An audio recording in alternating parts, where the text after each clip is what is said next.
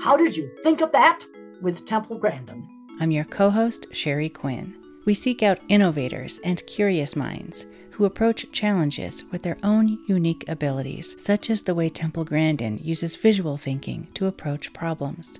Joining us is aerospace engineer and inventor Walter Holemans. It's wonderful to talk to you all. Yeah, okay. His invention, the Lightband separation system, has been used in more than 50 satellite missions. You look at something like making the Mars rover, or look like Walter's business. Well, if that, that thing that Walter makes doesn't work, your whole mission is ruined. And it's mechanical, very clever mechanical engineering. There's not enough credit given to that. The Lightband is a more efficient way of separating satellites from rockets than traditional ones. He founded the company Planetary Systems Incorporated in 1998 and sold it in 2021 in a multi million dollar deal with Rocket Lab. Holemans took a methodical, hands on approach to his invention and even drew inspiration from car trunk latches. Yes, a latch system that has lasted the test of time. His team of about a dozen engineers scrutinized and tested every feature of every part for years until the highest reliability in the industry was won. Holemans and Grandin share a tendency towards visual thinking. They walk us through how they explore challenges and design new solutions, the importance of learning from other engineers and scientists, and what it takes to become a true innovator. I've been reading all your web page stuff and really, really interesting. Yeah.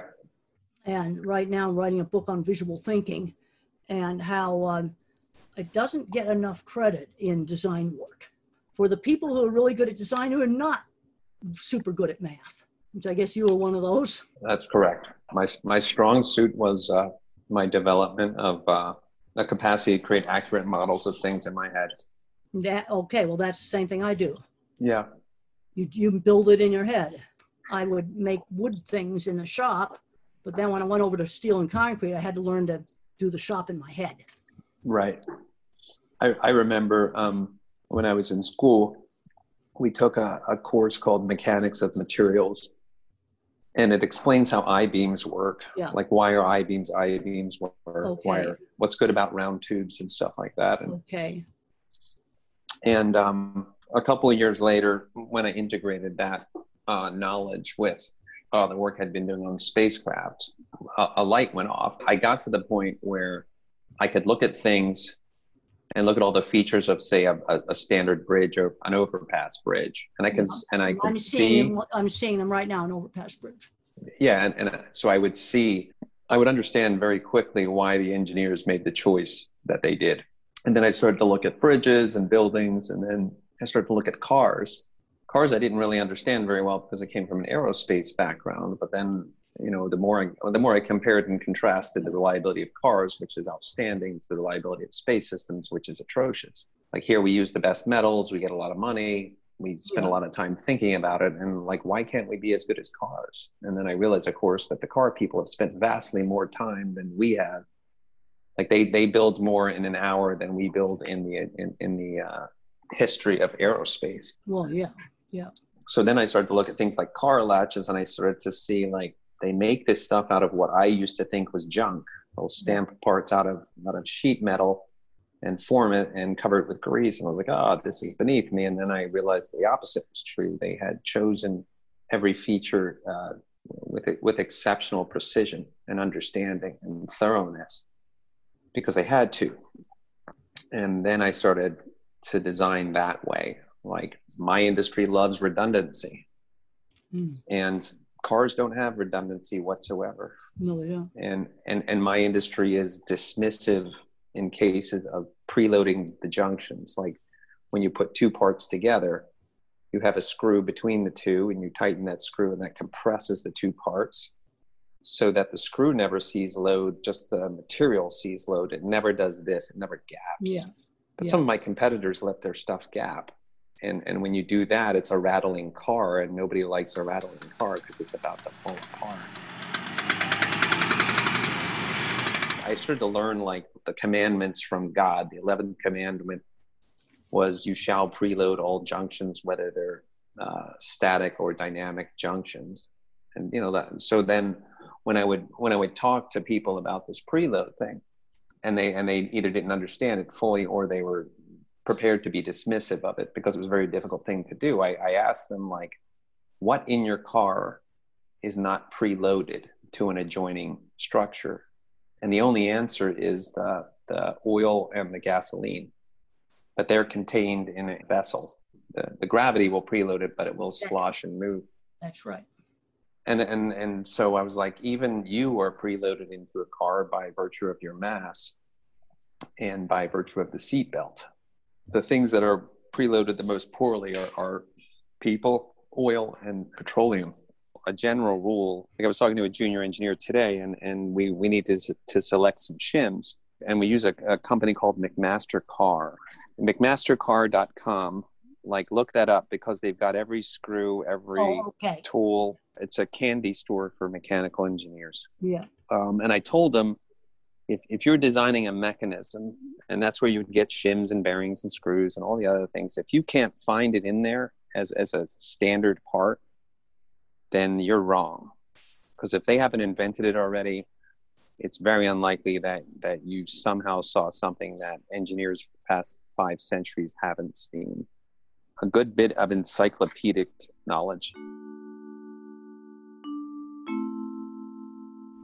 In Holemans' facility, the engineers test their products in settings that mimic outer space, such as vacuum chambers that shock and subject them to extreme heat and cold. if, if it's going to break we want it to happen here That's right. yeah because because we can't fix it otherwise so it's all about like trying to understand um, reliability He's walking us through his facility, explaining his designs like he's in a high tech toy factory for engineers. Here, the products are designed for use in the harsh environments of outer space or the ocean.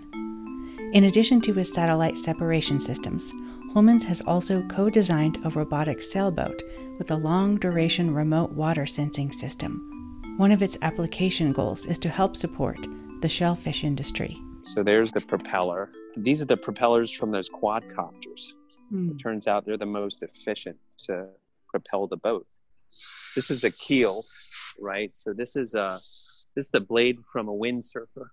And when you're operating in the chesapeake it's only a couple feet deep. And so when it hits when it hits the uh, the ground we want it to let go. So i built Yeah. in a mechanism that'll let it go either way. So it's a cam and a cam follower and a spring that adjusts its tendency to disengage right? Mhm. and i got that idea originally from you, you know the Bayeux tapestry william the conqueror? So 1066 he goes to kick ass from france to england establishes his dynasty and, and his wife and the other folks create a tapestry memorializing their uh, their glory their victory. And they had ships in there. So they brought the horses from france to the shores of england and they just beached them right? And normally this would just wreck a rudder and a keel.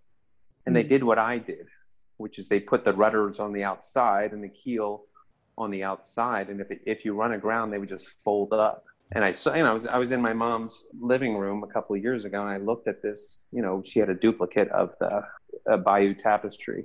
And I was like, oh my heavens, like, you know, a thousand years ago, they were using folding keels and rudder because it's, it's uh, shallow waterways. And if you want to get a couple of tons of grain from one place to the other, there's not a lot of docks in a lot of these places. Uh, so they had to have folding keels and rudders. So I started off just knowing that I had to solve this problem of running aground. Yeah. So it was always in my mind. When you look at old drawings, you tend to dismiss them as like, oh, those people really didn't know what they're doing. The opposite is, is of course, true. They were doing extraordinary work with, with some very simple methodologies and designs and so I, I got to tap into the experience of, of engineers for, for like millennia because they've been dealing with the problems that I've been dealing with far Maybe longer. Solve the problem. Yeah. Holemans took a simple approach based on a simple design to develop one of the most successful satellite separation systems in the United States. We bought some aftermarket trunk latches and reverse engineered them because we want to do what a trunk does. A trunk has some soft rubber around the perimeter of the lid, and we did the same thing so that when we close it, it takes up the variations and tolerances and provides a very soft cushion, which makes a very good perimeter seal, which drives up the stiffness, which which is why our trunks don't rattle along as, as we drive down a bad road. And then when we pull a string, the trunk latch operates and the trunk opens. And the trunk opening is what we want to do. And so we could apply all these aerospace solutions, but then we look at cars and like there's no there's no argument. They they know better about this problem. It's it's almost a perfect analog. I want a door to open reliably from the remote location. What you know, how do they hold the door shut? That's what we did. Yep. I mean, it was it was not easy because we didn't we still didn't understand that they spent you know the past 90 years making ever ever better trunk latches. While it's really nice to be inventive uh, part of the creative part is is to tap into that encyclopedic knowledge and and to be respectful of the idea that if there's a if there's a similar idea take advantage of it and and copy it.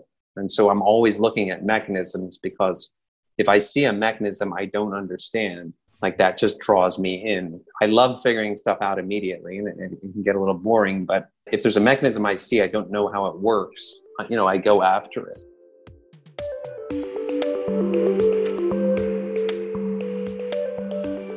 If I've got a new idea, the first place I look is the closest, nearest design. And, and in the modern world, there's the probability that I'm having to come up with a brand new concept is very, very low. So a lot of my work is just tapping into the encyclopedic understanding that I've so far developed to just reapply it. You know, there's certain things it seems in designing things where there's certain kind of design principles that are kind of the same. Because one thing I always do to go on a job, go on a, a remodel job at a plant, and I could go look at the room full of equipment and go, this tear this junk out, got to keep this and I could actually see it torn out. Stuff yeah. I had to keep, the stuff I I needed to get rid of, and I found that for most of the plant managers, they just absolutely couldn't do this. Went over your website, I looked at a whole bunch of your videos, and I looked at your list of your clients, and I'm going, wow, you went into a very specialized business coming from definitely not a stellar academic background. Yeah. So I'm really interested in in sort of how you get there because there's a I worked a lot of smart kids on big meatpacking plant projects and their welding class in school saved them. They just started working in construction. There's a guy right now doing some work on on some of our buildings. Uh, he's a carpenter and he does like really brilliant engineering things. He's got no training. You know, it's got mm. to be visual thinking. See what's happening now? These kids are ending up getting a special ed label and they sort of become their label and they're ending up in the basement playing video games when they ought to be like you doing something really cool. Amen to that.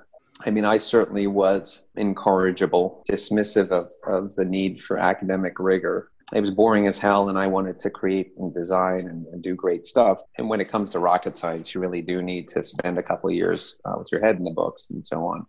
Yeah. So I scraped by. And then when I got to my first job out, out of undergraduate, I realized how um, relatively poorly I was prepared, and I, I wish I'd paid attention because so they would ask me. Maybe paid a little more attention to the engineering. Yeah, they started asking me, "Will the satellite fall apart or not?" And I was like, "Uh oh." So at that point, of course, I cursed myself, and then I hit the books, and then I got the bright idea to get a graduate degree, which is um, how I ended up in, in, in Utah yeah. And then after the, the, the, graduate school was much, much more difficult than I was used to because you've got the best students and the standards are much higher than undergraduate. So then I went back to the same job and then it was easy for me to, I got a lot of my work done in, in the space sciences. So when it came to designing a satellite, I didn't look at a solar array and say, I don't know what the heck that is. I'm not going to, I'm just going to listen. I'm going to do what they tell me to put it on the rocket, but I'm not going to get into the specific design of the solar array. But after graduate school, when I can, when I could calculate like how much power you get from different solar cells and different areas and different orientations, that allowed me to look at the designs that we had and say, this is bunk. It's, it's not. We would design a, a spacecraft. One was called TSX-5. It's a, a military experimental spacecraft, and, and um, they needed about uh, you know, 100 watts of power, which was a lot back then. This is 25 Yes. years ago. And so we deployed out like seven square meters of solar cells. It was like a fly with the two uh, wings being uh, solar cells. And then I realized later if we if we'd used gallium arsenide solar cells, which are twice as efficient, um, all we'd need is one square meter pointed about one axis using a, a simple motor. And I was like, oh my gosh. So I could I could start to look at spacecraft much more holistically and make design visual thinker that um, I, I can I start seeing that now. I don't know what the satellite looks like, so I'm kind of imagining a fanciful fly looking like thing with solar panel wings. But I can very Right. much understand the concept that um, per square inch or square centimeter, whether you want a metric of solar panel, gets a certain amount of power, and how many square how many square centimeters of solar panel do I need? Right. And that math's probably pretty straightforward. See, I'd understand that. Right. The downside to being a really good student, let's say I was, uh, in spite of being creative, very good at saying, hold on, I'm just going to sit down, get an A plus in this stuff.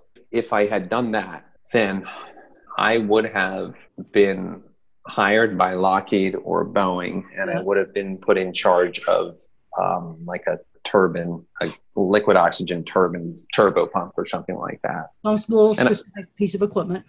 Yeah, yeah, and I would get very, very good at that, and I would be deprived of the big picture. But because my grades sucked, and because I ended up interviewing for a company that was just wanted worker bees to follow orders, they really didn't want creative people. They wanted people that were smart enough to put a satellite together. And I show up, and they get a dummy who's got nowhere else to go but kind of the big picture stuff. So again, I, I, started becoming fairly dependent on, on the one skill that, that stood out really well because I could understand things three dimensionally. I didn't know nobody else was in the in, in this way of thinking, and and many people weren't uh, terribly passionate about it. But I really had no choice at that point, and and so I started looking at things and using my kind of crutch in understanding things to to get through to the to the truth of what I was really looking at. So that suited me really well. I'm, I'm fairly good at, at the big picture and how you start from a, a small thing and you end up with a big outcome. Satellites, why were they unreliable? The very simple reason is we do it so infrequently that the engineers learn very, very slowly what might go wrong. It's especially difficult to go and get a satellite that's broken and take it apart to find out why exactly it went wrong. They, of course, know to instrument rockets and satellites for exactly this kind of an outcome. So they're much better at it now. The big thing we've learned is to at least instrument the satellites enough to know that they will know be able to get to root cause should it fail. Like when I've done design work, when we're designing something for the cattle industry, it's got a clear cut goal. It's got to fit on this piece of property. You've got to incorporate the existing livestock scale into it. You can't go over the property line and handle this amount of cattle with this amount of people. It's got a definite goal. Where on satellite work, it's very specific. It's got to launch this satellite off of this rocket and do it super reliable. Right, And then we Right. leave it up to you to design that. right. Yeah, because the thing I found, you know, um, I found a lot of stuff that um, people get very big goals about stuff. Okay, like wind may be the most efficient power, but then you have a client that says, I've got this satellite, I got to get it out of this rocket. Okay, they've given you a really, really clear thing. And I found a lot of my projects, people say, well, how'd you get a lot done? Because I did targeted projects one step at a time, and they had a ton of constraints and I had to do my visual thinking within those constraints. Uh, Yeah, With concrete and steel and some ordinary materials, I couldn't go make it out of titanium. yeah. Maybe that'd be nice, but it wouldn't be within the cost. no. That that was a constraint. And sometimes you get more stuff done when you take a piece of something. Okay, you're really interested in a lot of environmental things. And let's take a piece that would be like a satellite and a rocket piece that you can put your head around and actually do it.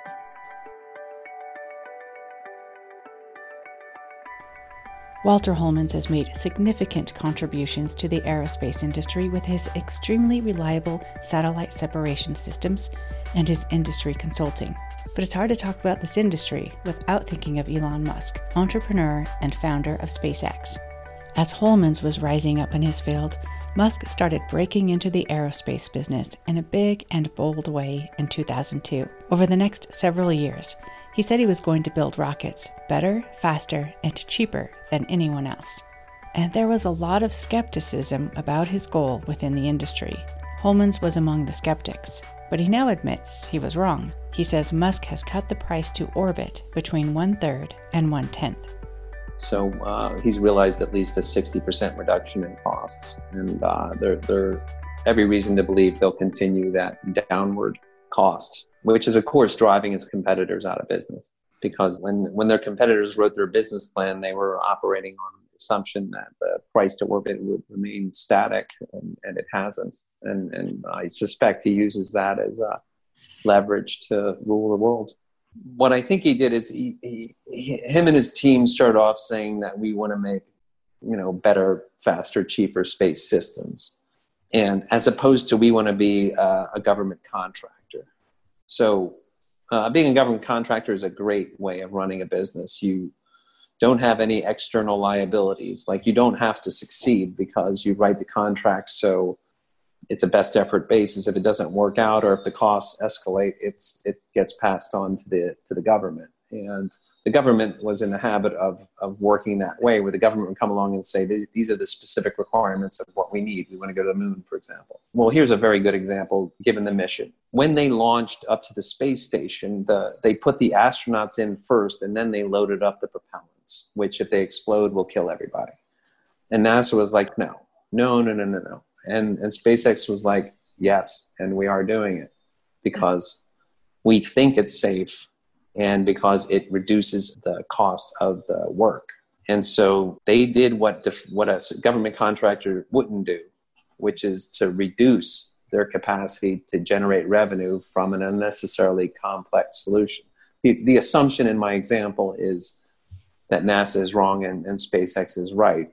SpaceX rockets have blown up on the pad. Oh, I know they have. I've seen I've and those. They solved the specific root cause for the last explosion, but who knows what other causes may cause another explosion. But nevertheless, they got NASA to do it their way. And the Apollo program, after you know 30 seconds of flight, they throw away the abort system because it's no longer useful to get rid of the weight and so they have rockets on top of rockets to get a, to get rid of a rocket and that's getting pretty complicated pretty quick well, well the spacex folks saw that as like well it's something we need rarely that always burdens us with a lot of mass and complexity.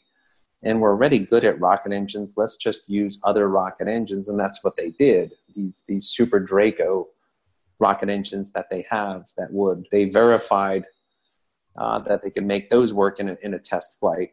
And, and they're much more compact and don't require an in-flight ejection of, of hardware not to be uh, recovered. So they cut their costs and they cut their complexity. And uh, again, that was a very non-traditional response to, to the requirement to make the astronauts safe. And they convinced NASA and everybody else that that would work. It took them a lot of work to make that happen, uh, but they pushed through with that one as well.